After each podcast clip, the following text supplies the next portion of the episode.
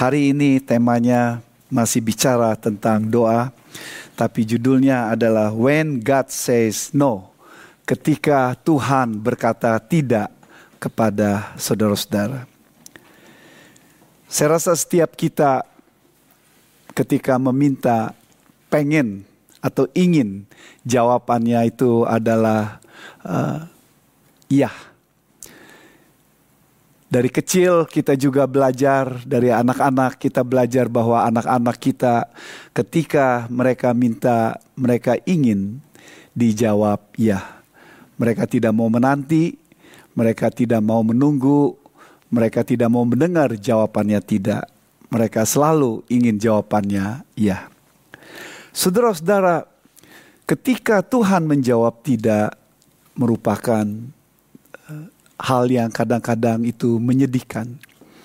Kadang-kadang itu membuat saudara sedih, membuat saudara susah, dan membuat saudara uh, shock, kaget. Meskipun kadang-kadang kita sudah lama menjadi pelayan Tuhan atau tahu tentang teologi, tapi ketika menghadapi kenyataan yang ada, ketika jawabannya tidak itu merupakan kadang-kadang sukar untuk diterima.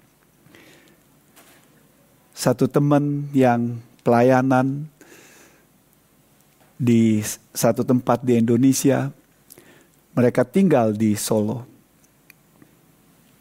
Bapak ini sudah sekolah teologi, sudah punya anak tiga dan besar-besar. Anak nomor dua yang perempuan adalah anak yang salah satu yang dekat dengan dia dan dia terus dari kecil memang mendoakannya seperti juga doa-doa pada anak-anak yang lain. Anak yang SMA ini suatu kali berkata, seringlah kita pulang ke Solo tempat kita untuk bersama-sama, untuk kumpul bersama-sama dengan uh, yang lain dan kumpul sebagai keluarga. Dan singkat cerita, waktu itu mereka berkumpul pas liburan, lalu mereka semuanya berada di Solo. Libur, senang, bersuka cita, semua berjalan lancar. Sang anak naik motor, yang perempuan ini untuk isi bensin. Lalu kemudian terdengar berita yang mengejutkan. Sang anak, gadis, remaja yang cinta Tuhan, yang dekat sama orang tuanya termasuk papanya ini, ditabrak truk langsung meninggal seketika itu juga. Saudara-saudara, saudara bisa bayangkan situasi keadaan seperti ini. Anak yang didoakan dari kecil, anak yang didoakan sampai saat di mana dia remaja, dan kenyataannya dipanggil Tuhan. Kejadian yang syok, yang membuat penuh dengan air mata. Dia sekolah teologi, dia belajar, dia tahu tentang Tuhan. Tapi ketika situasi dan keadaan seperti itu, kadang-kadang tidak siap. Dan situasi keadaan yang menyedihkan itu, dan dia bertanya-tanya dalam sharingnya dia berkata, why seperti ini? Mengapa seperti ini? Tuhan kelihatannya tidak menjawab doa saya. Tuhan kelihatannya buta terhadap situasi dan keadaan saya. Lalu banyak bertanya lagi apa ada yang sesuatu yang salah dalam kehidupan saya. Dan itu kejadian yang sangat menyedihkan. Saya tidak tahu keadaan saudara saat ini. Tapi poin saya adalah bahwa realitas kehidupan ketika menjawab, ketika keadaan itu tidak, pada umumnya kita tidak siap, tidak mau menerima, kita bisa kesal, bisa kita marah. Dan sang Bapa ini dalam perjalanannya antara menerima tapi juga deep down in his heart. Dia tidak menerima. Semakin dia memikirkan ketidakterimaan dan memikirkan konsep tentang bahwa Tuhan tidak mendengar, membuat dia makin susah hatinya. Hari ini saudara-saudara, mungkin saudara berdoa banyak. Doa yang sudah lama untuk saudara panjatkan. Soal pasangan hidup, soal pacar, soal studi, soal tempat tinggal, soal sakit saudara, soal pekerjaan saudara. Dan tak kunjung-kunjung juga dijawab. Dan atau juga mungkin sudah ada jawabannya. Dan jawabannya itu adalah tidak. Kita tidak siap. Hari ini saudara-saudara, saya ingin mengajak saudara untuk memikirkan topik ini ketika jawabannya itu tidak. Apakah Allah kita, Allah Bapa kita adalah Allah yang terus-menerus mendengar doa-doa kita?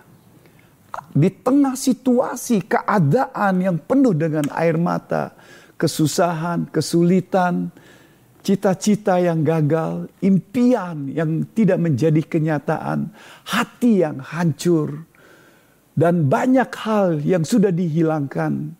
Saudara berkata, adakah Tuhan tetap menjawab doa saya?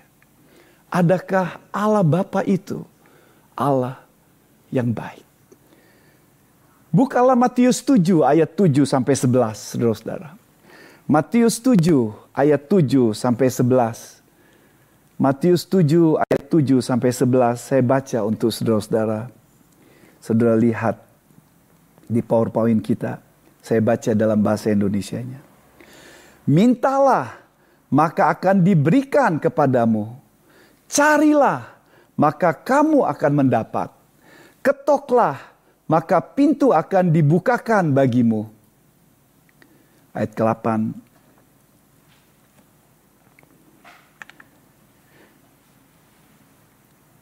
Karena setiap orang yang meminta menerima dan setiap orang yang mencari mendapat dan setiap orang yang mengetuk baginya pintu dibukakan.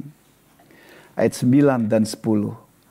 Adakah seorang daripadamu yang memberi batu kepada anaknya jika ia meminta roti atau memberi ular jika ia meminta ikan?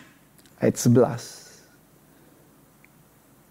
Jadi jika kamu yang jahat tahu memberi pemberian yang baik kepada anak-anakmu, apalagi Bapakmu yang di sorga, ia akan memberikan yang baik kepada mereka yang meminta kepadanya.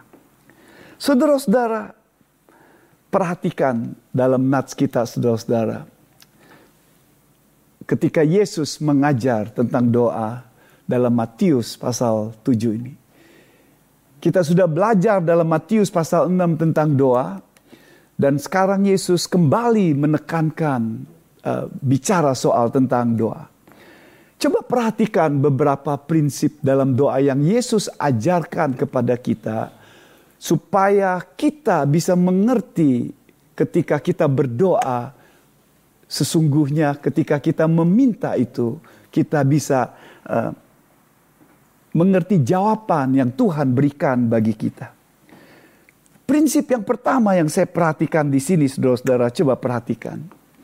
Bahwa Allah Bapa adalah Allah yang selalu mendengar doa kita. Coba perhatikan saudara-saudara. God the Father always answer his children's prayer. Saudara perhatikan baik-baik ayat ini. Ayat ini adalah panggilan yang Yesus berikan kepada anaknya. Yang Yesus berikan kepada orang-orang yang mengikutinya.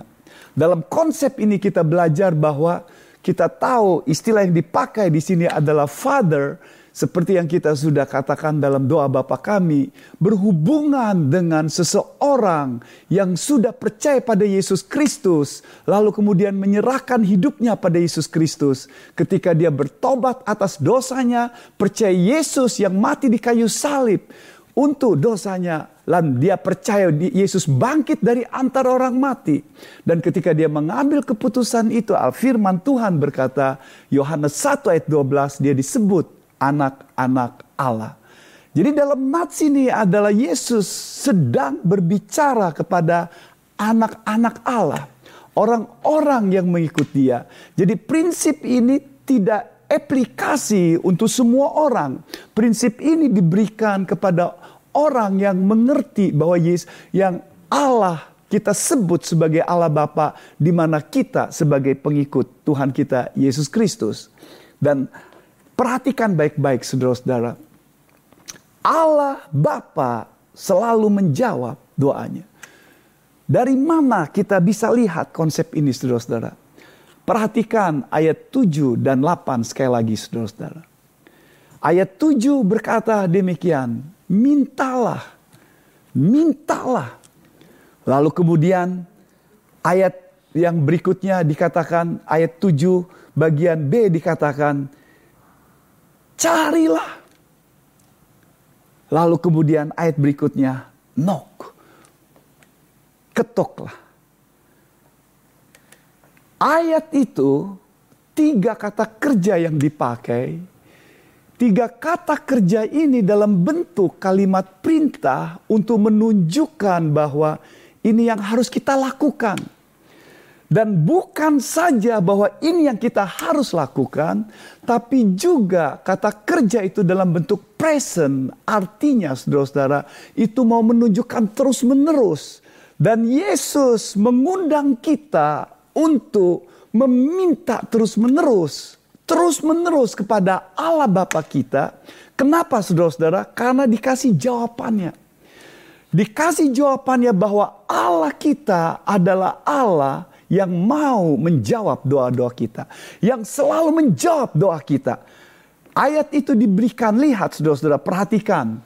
Ada setidak-tidaknya enam yang sebagai buktinya Tuhan ingin katakan di situ. Dikatakan ayat ketujuh. Sekali lagi, minta akan diberikan bagimu, diberikan bagimu. Kedua, cari maka engkau akan mendapat. Kedua, mendapat. Ketoklah maka akan dibuka. Lalu kemudian ayat ke-7, ayat ke-8 diulang kembali saudara-saudara. Perhatikan ayat ke-8. Ayat ke-8 diulang kembali. Ayat ke-8 diulang kali. Dikasih alasannya.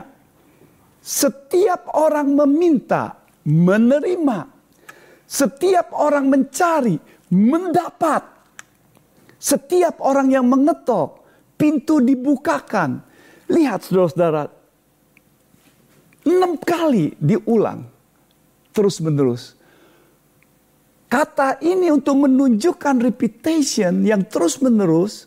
Untuk menunjukkan ketika kita berdoa, kita berdoa dengan kesungguhan hati, berdoa dengan keseriusan, berdoa dengan tidak jemu-jemu, berdoa untuk terus menerus untuk berdoa. Istilah ini mau menekankan bahwa Allah kita, Allah Bapa kita, ketika kita melakukan itu, Allah menjawab. Nats kita berkata, Allah menjawab. Lalu kemudian ayat 11, coba saudara perhatikan ayat 11. Ayat ke-11 bagian terakhir. Ia akan memberikan yang baik kepada mereka yang meminta kepadanya. Tuhan menjawab.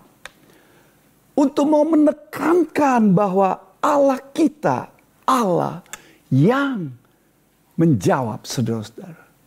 Jadi kalau saudara perhatikan dalam nats ini, Tuhan kita bukan Tuhan yang buta, bukan Tuhan yang tuli, bukan Tuhan yang masa bodoh, bukan Tuhan yang ketika kita terus-menerus berdoa dengan tangisan, dengan penuh air mata dan kesungguhan hati. Lalu kemudian kelihatannya Tuhan membiarkan begitu saja seperti dianggap lalu seperti angin. No, saudara-saudara. Ayat ini mau menekankan Dikatakan dalam ayat 7 dan 8 dan ayat 11 untuk menekankan pengulangan. Pengulangan ketika seseorang yang berdoa dengan serius, sungguh-sungguh dan dengan persisten. Dikatakan bahwa Allah selalu menjawab saudara-saudara. Yesus ingin menguatkan orang-orang yang mengikutinya untuk kembali, untuk datang kepada Bapa, untuk melihat kebutuhannya, untuk melihat apa yang dia butuhkan, untuk melihat pergumulannya dalam sehari-hari, bahwa kita tidak bisa dalam ber, uh, bergantung pada kekuatan sendiri dalam hidup ini. Situasi, keadaan, uang, skill, kemampuan, apa yang ada kadang-kadang itu tidak bisa menolong. Situasi yang kadang-kadang kita give up. Dan memanggil kita untuk terus datang sama Tuhan. Dan yang harus yang kita selalu ingat. Jangan sampai ketika sudah tidak ada jalan baru saudara berdoa. Itu bukan maksud Tuhan.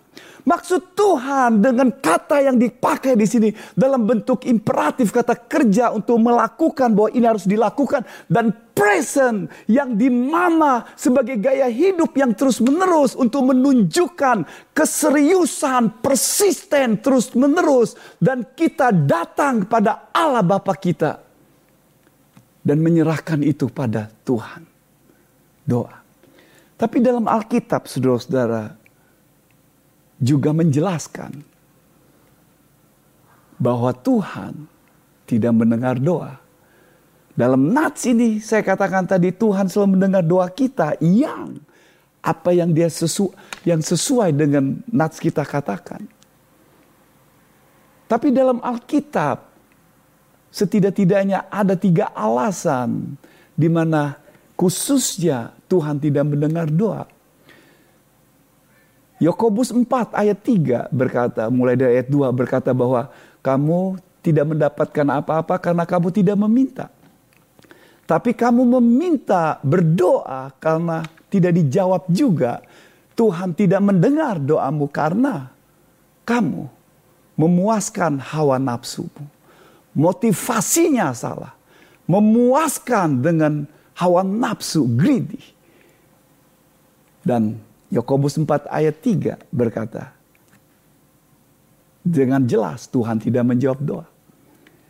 Alkitab berkata dengan tegas, Yesaya pasal 1 dan Yesaya 59 ayat 1 dan 2 menyatakan Allah berkata tidak menjawab doa mereka karena tangan mereka penuh dengan dosa. Hidup mereka karena dosamu. Yesaya berkata karena dosamu. Dan Allah berfirman melalui Yeremia, karena dosamu, sikap hidupmu yang tidak baik, Tuhan tidak mendengar. Saudara-saudara harus hati-hati ketika saudara uh, mendengar khotbah ini baik-baik dan dengar perhatikan baik-baik.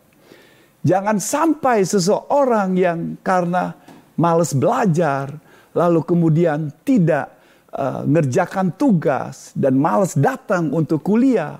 Lalu ketika dia mau ujian lalu berdoa, lalu kemudian berkata, "Tuhan, uh, berilah saya kelulusan." Tapi dia tidak mengerjakan tugasnya, tidak mengerjakan apa yang menjadi tanggung jawabnya, sering absen ke sekolah, lalu kemudian juga tidak belajar baik-baik, males, lalu kemudian dia gagal, lalu berkata, Wah Tuhan tidak menjawab doa kita. Itu bukan. Karena Galatia 6 ayat 7 berkata, apa yang kamu tabur itu yang kamu tuai. Jadi saudara harus bedakan dengan hal-hal yang karena akibat dosa, akibat yang di mana sikap tindak saudara yang saudara lakukan. Saudara lalu kemudian berkata, saya seperti ini. Lalu doa saudara tidak dijawab, itu bukan yang Tuhan inginkan. Satu, Alkitab berkata doa tidak dijawab karena motivasimu greedy, karena hal yang tidak bagus dalam hidupmu, di dalamnya penuh dengan kerakusan. Yang kedua karena dosamu. Yang ketiga Yesus mengajarkan bahwa kalau kamu tidak punya iman, kamu meminta. Dan itulah sebabnya berapa kali nats kita berkata, Yesus tidak membuat mujizat di beberapa tempat karena mereka tidak percaya. Jadi percuma. Jadi merupakan hal yang merupakan mengejek, hal yang tidak mempermuliakan Tuhan ketika saudara berdoa tapi hatimu tidak percaya sama Tuhan. Dan Alkitab menekankan hal yang seperti itu. Jadi ada beberapa hal yang memang Tuhan tidak jawab doa itu. Tapi dalam nats kita berkata, ketika kita melakukan dengan benar, ayat 6, ayat 7 dan 8 memberi janji panggilan untuk kita datang terus menerus persisten bahwa Tuhan itu menjawab doa kita. Menjawab doa kita. Pertanyaannya adalah jawaban yang seperti apa yang engkau inginkan? Apa jawaban yang Tuhan inginkan atau jawaban dari dirimu yang engkau berikan? Apa yang kita inginkan jawaban itu? Karena kita minta kepada Allah Bapa, berarti Bapa yang menjawab. Jadi seharusnya ketika kita berdoa meminta, kita membiarkan dia yang menjawab. Dan selalu ingat ketika kita berdoa dengan benar dan sungguh-sungguh persisten dengan jutulus dan kita menyerahkan itu pada Tuhan, Tuhan menjawab.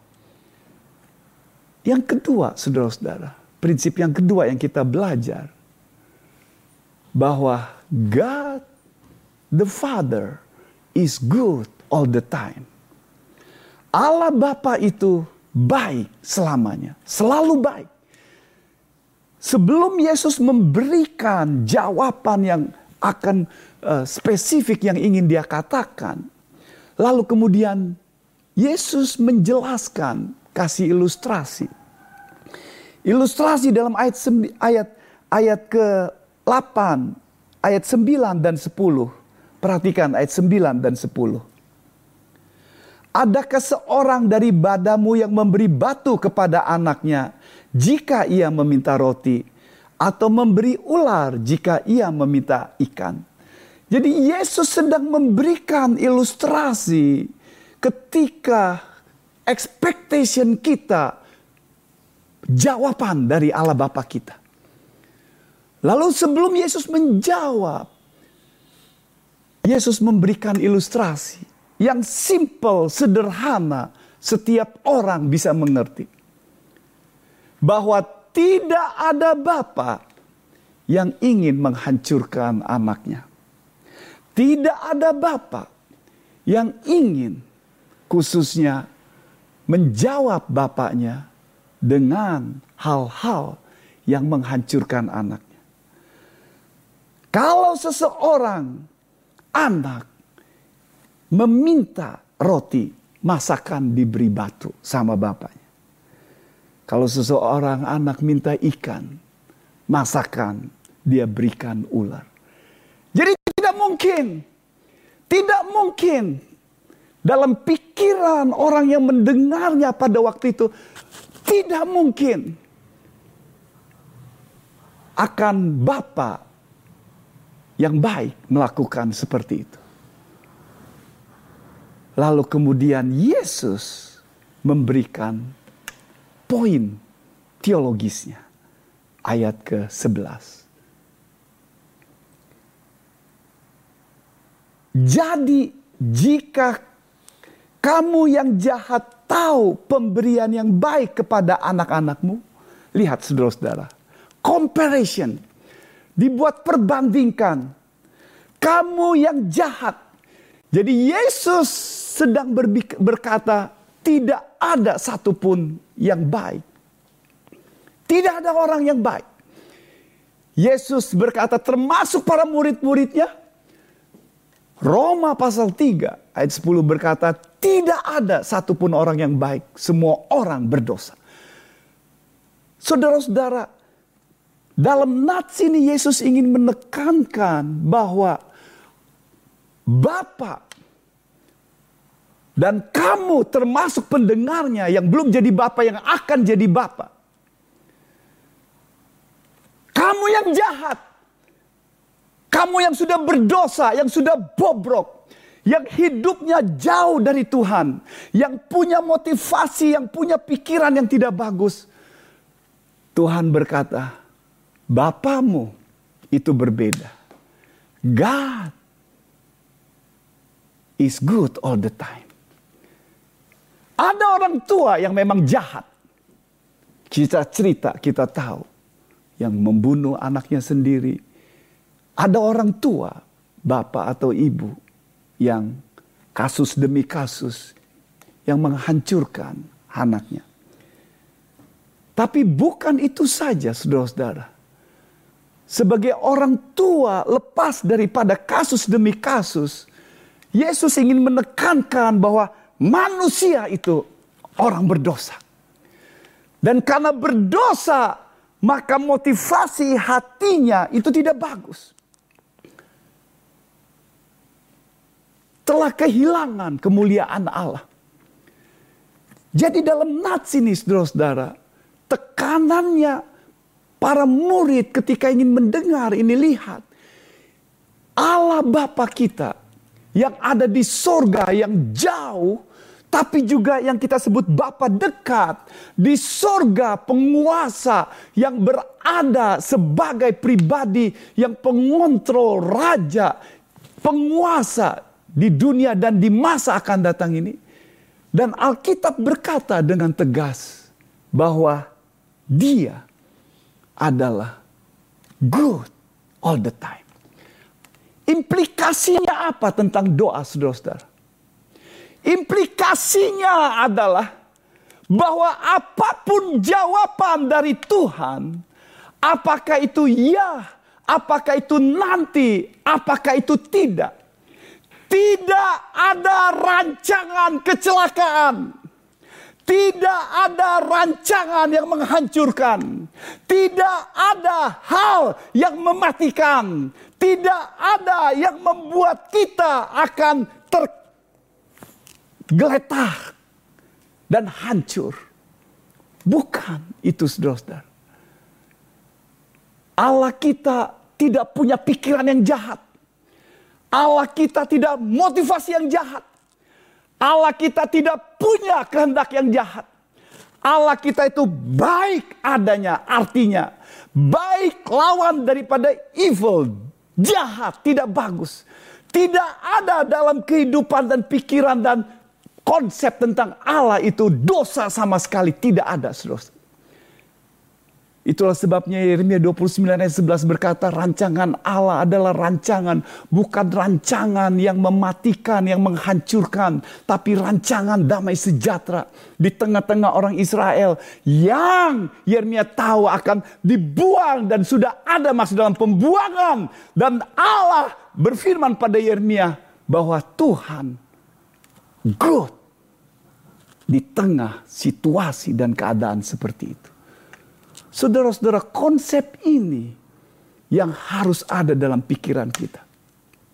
Ketika saudara berdoa, ketika saudara minta pada Allah Bapa kita, Allah Bapa yang mendengar, yang tidak buta, yang melihat, yang memperhatikan hati kita, ketulusan kita, persisten kita, kesungguhan kita, terus menerus.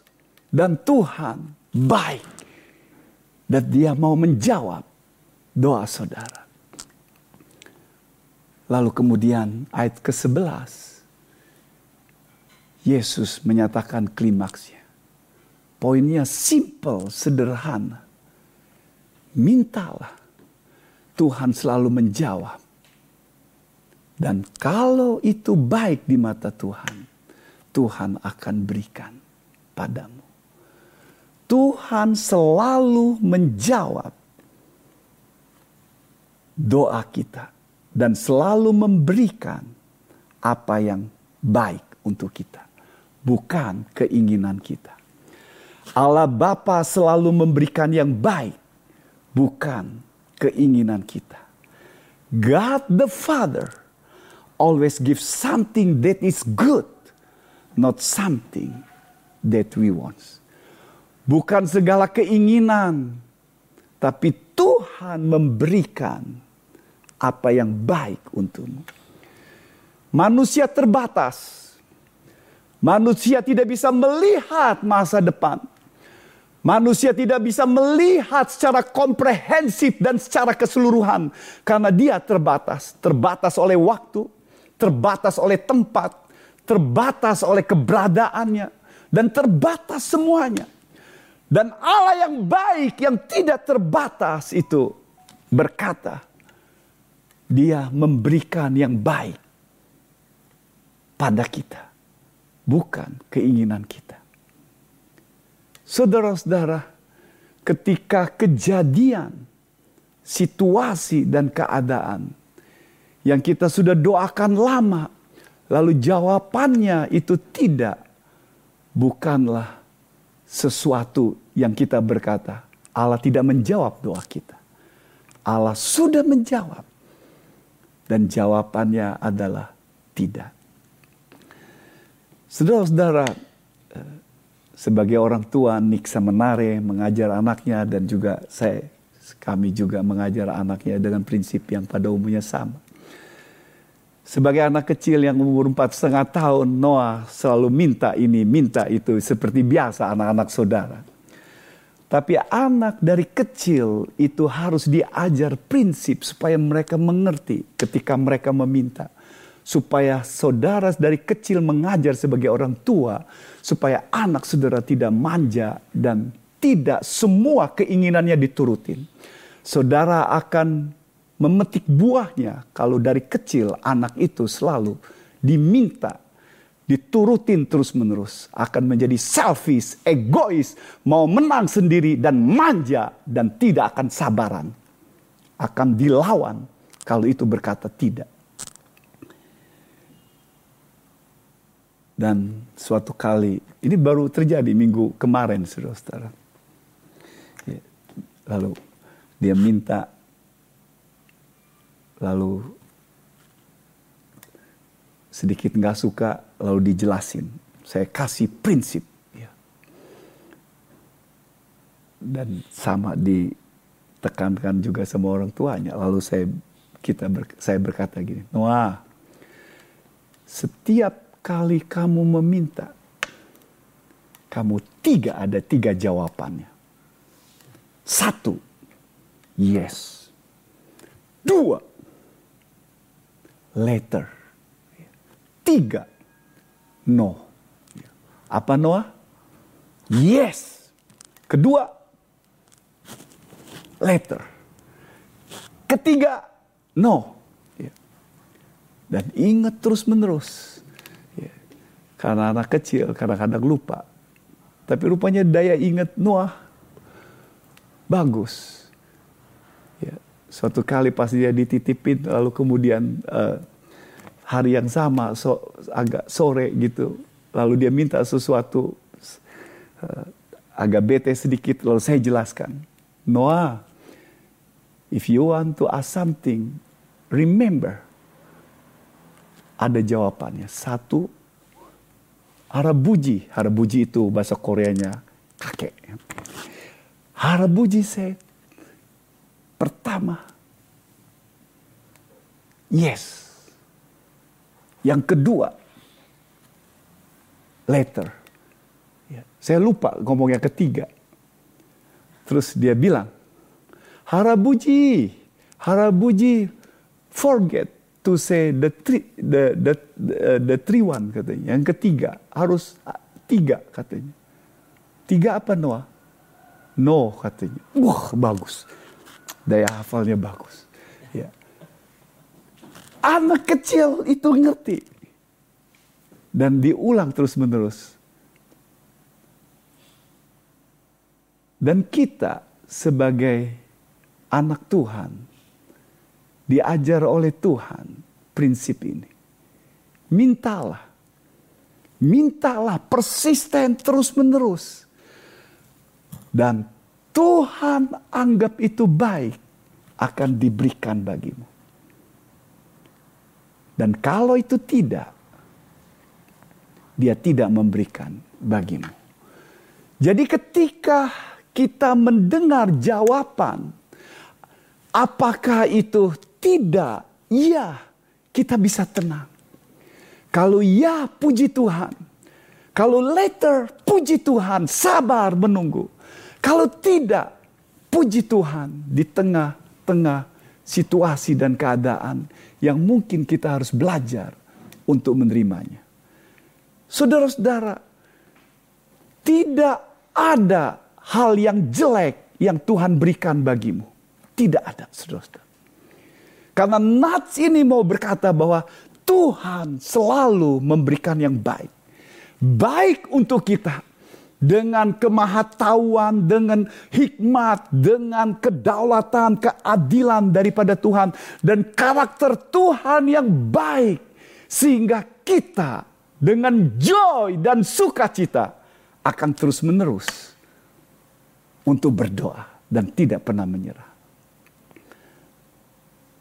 Ada banyak doa-doa saudara mungkin dijawab ya, ada juga jawabannya tidak, termasuk hidup saya juga. Ada ya dan juga ada tidak, saudara-saudara. Tapi poinnya adalah pertanyaannya simple, sederhana. Ketika kita belajar dari Nats ini, prinsipnya mintalah terus menerus, jangan jemu, jangan give up, terus menerus, persistenlah terus menerus. Dan kalau itu dijawab, kalau itu jawabannya adalah ya, itu good for you. Dan kalau itu jawabannya tidak, it is good for you. Karena Tuhan memberikan yang baik bagimu. Ya atau tidak, sama saja jawabannya dalam nats kita dikatakan. Bahwa ya dan tidak di mata Tuhan itu sama, good. Sudah, sudah perhatikan. Apa pun jawabannya, ya dan tidak. Kita yang bilang ya dan tidak. Tapi dalam nat 11 jawabannya itu adalah selalu baik untuk kita. Kita yang menafsirkan itu tidak baik, kita yang menafsirkan itu baik. Tapi nats kita berkata, itu baik senantiasa. Saudara-saudara, Mari kita masuk yang lebih praktis. Dengan konsep seperti ini. Ketika kita sudah belajar prinsip ini. Lalu hal praktis apa yang kita bisa ambil yang simple, sederhana. Ketika Tuhan menjawab kita, ya kita belajar untuk mengucap syukur pada Tuhan. Ketika nanti itu berarti terus persisten, terus menerus sampai saudara tahu jawabannya. Dan ketika Tuhan jawab tidak, saudara menerima dan melakukannya.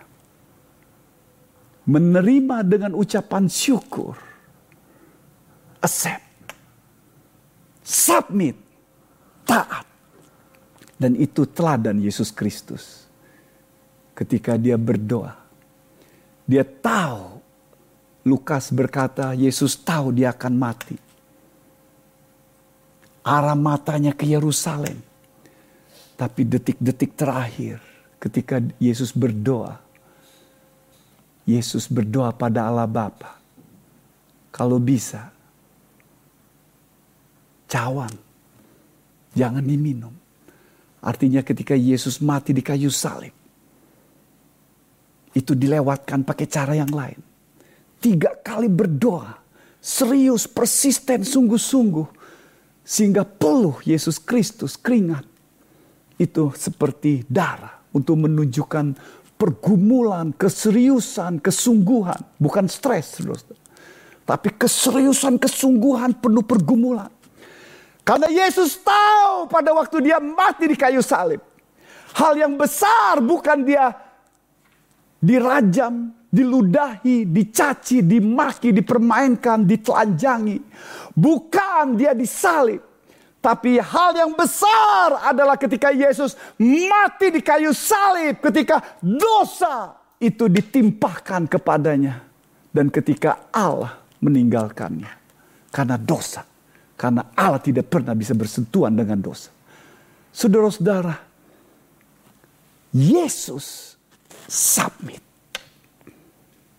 Yesus taat, Yesus tunduk, Dia melakukannya di tengah-tengah bergumul, berdoa, dan keringat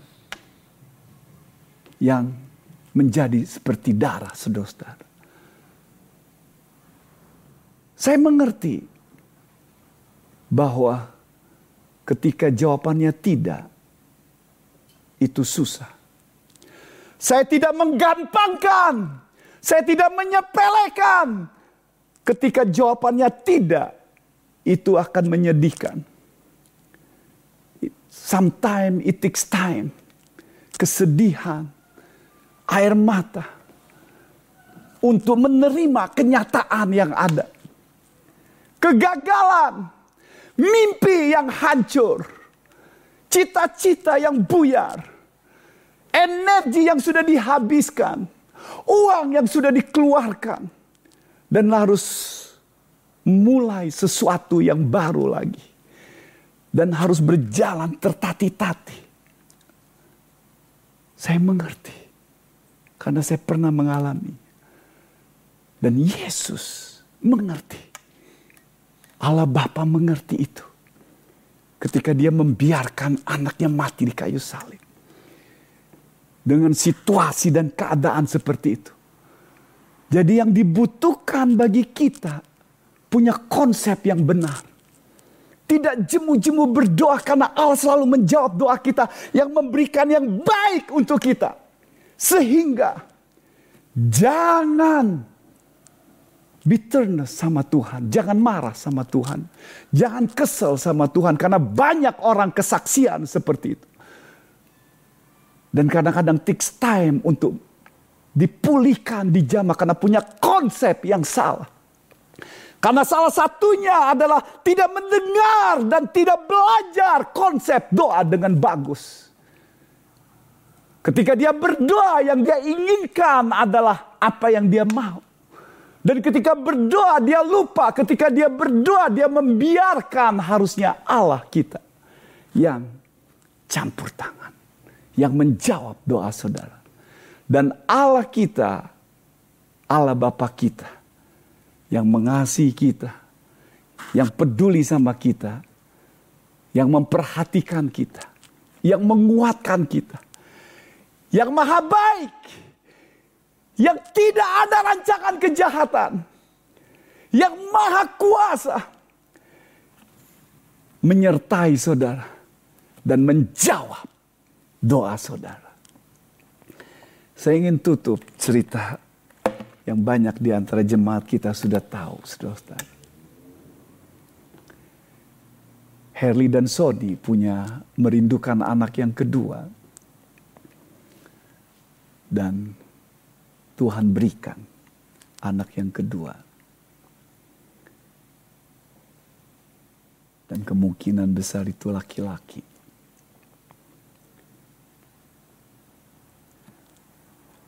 Dengan dunia teknologi sekarang bisa tahu anak itu ada masalah atau tidak. Apakah ada cacat atau tidak. Lalu mereka mengetes dan dibayar cukup mahal karena di sini tidak ada harus dikirim ke Amerika Serikat untuk dites.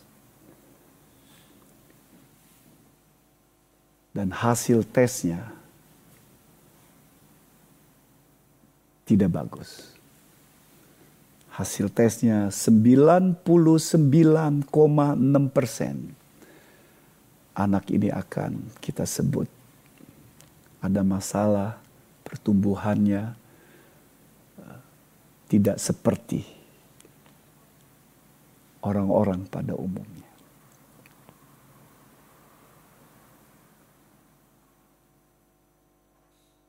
Saya masih ingat ketika mereka dengar tes itu dan ketemu sama kami dengan penuh linangan air mata.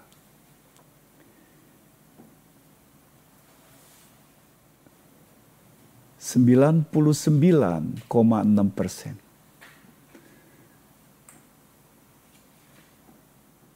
Dan kita tahu Sony, spirit dan jiwa Sony masih ada 0,4 persen. Masih ada 0,4 persen. Lihat aja nanti. Tapi seorang ibu berbeda. Kepribadian mereka berbeda. Dan bawa tangan Tuhan. Dokter sini berkata, you have option. Abortion. Kalau kamu tidak mau anak ini masih sekitar tiga bulanan, jadi that's okay. Abortion.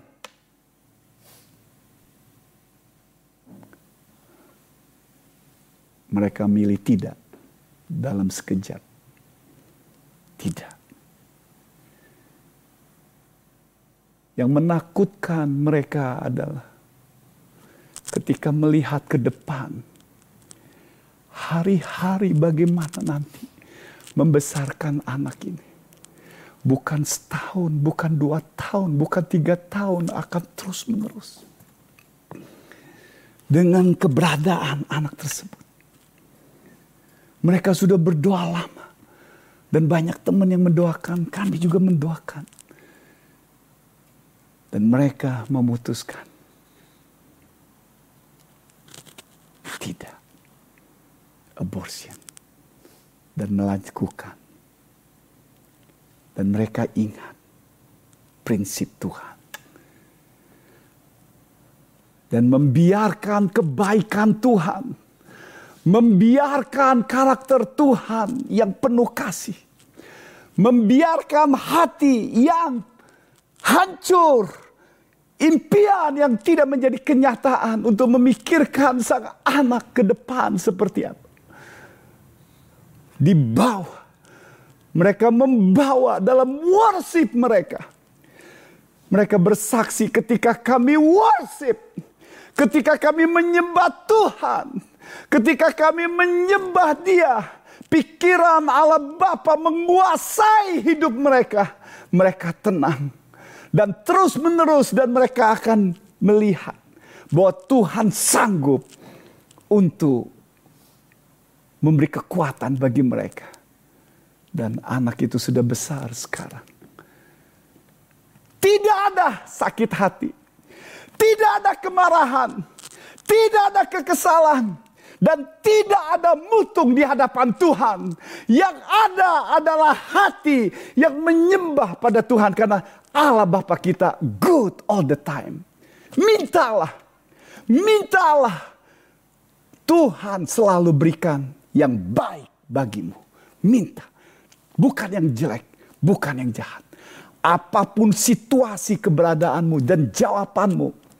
Yang kau mungkin saat ini sudah mendengar jawaban Tuhan. Dan biarkan Tuhan bekerja. It is good for you di tengah kesusahan, kesulitan, air mata, kesedihan, mimpi yang hancur, izinkan Tuhan yang mengangkat dan pikiran dijawab. It is good for me. Dan terus kita maju bersama dengan Tuhan kita Yesus Kristus. God is good all the time. Karena itu Allah Bapa bekerja dalam situasi hal apa pun juga untuk mendatangkan kebaikan bagi dia yang mengasihinya. Tuhan membalikan situasi yang tidak bagus. Alkitab berkata jadi bagus, jadi baik untuk kemuliaannya. Mari kita berdoa bersama-sama dan menyerahkan hidup kita sekali lagi dan menyerahkan hati dan pikiran kita ke dalam tangan Tuhan. Pagi ini kalau saudara-saudara lagi bergumul dalam doa, teruslah berdoa. Ketika saudara bergumul dalam kesakitan, pergumulan, problem, masalah masa depan saudara. Mintalah terus sama Tuhan. Persisten. Karena Tuhan selalu menjawab.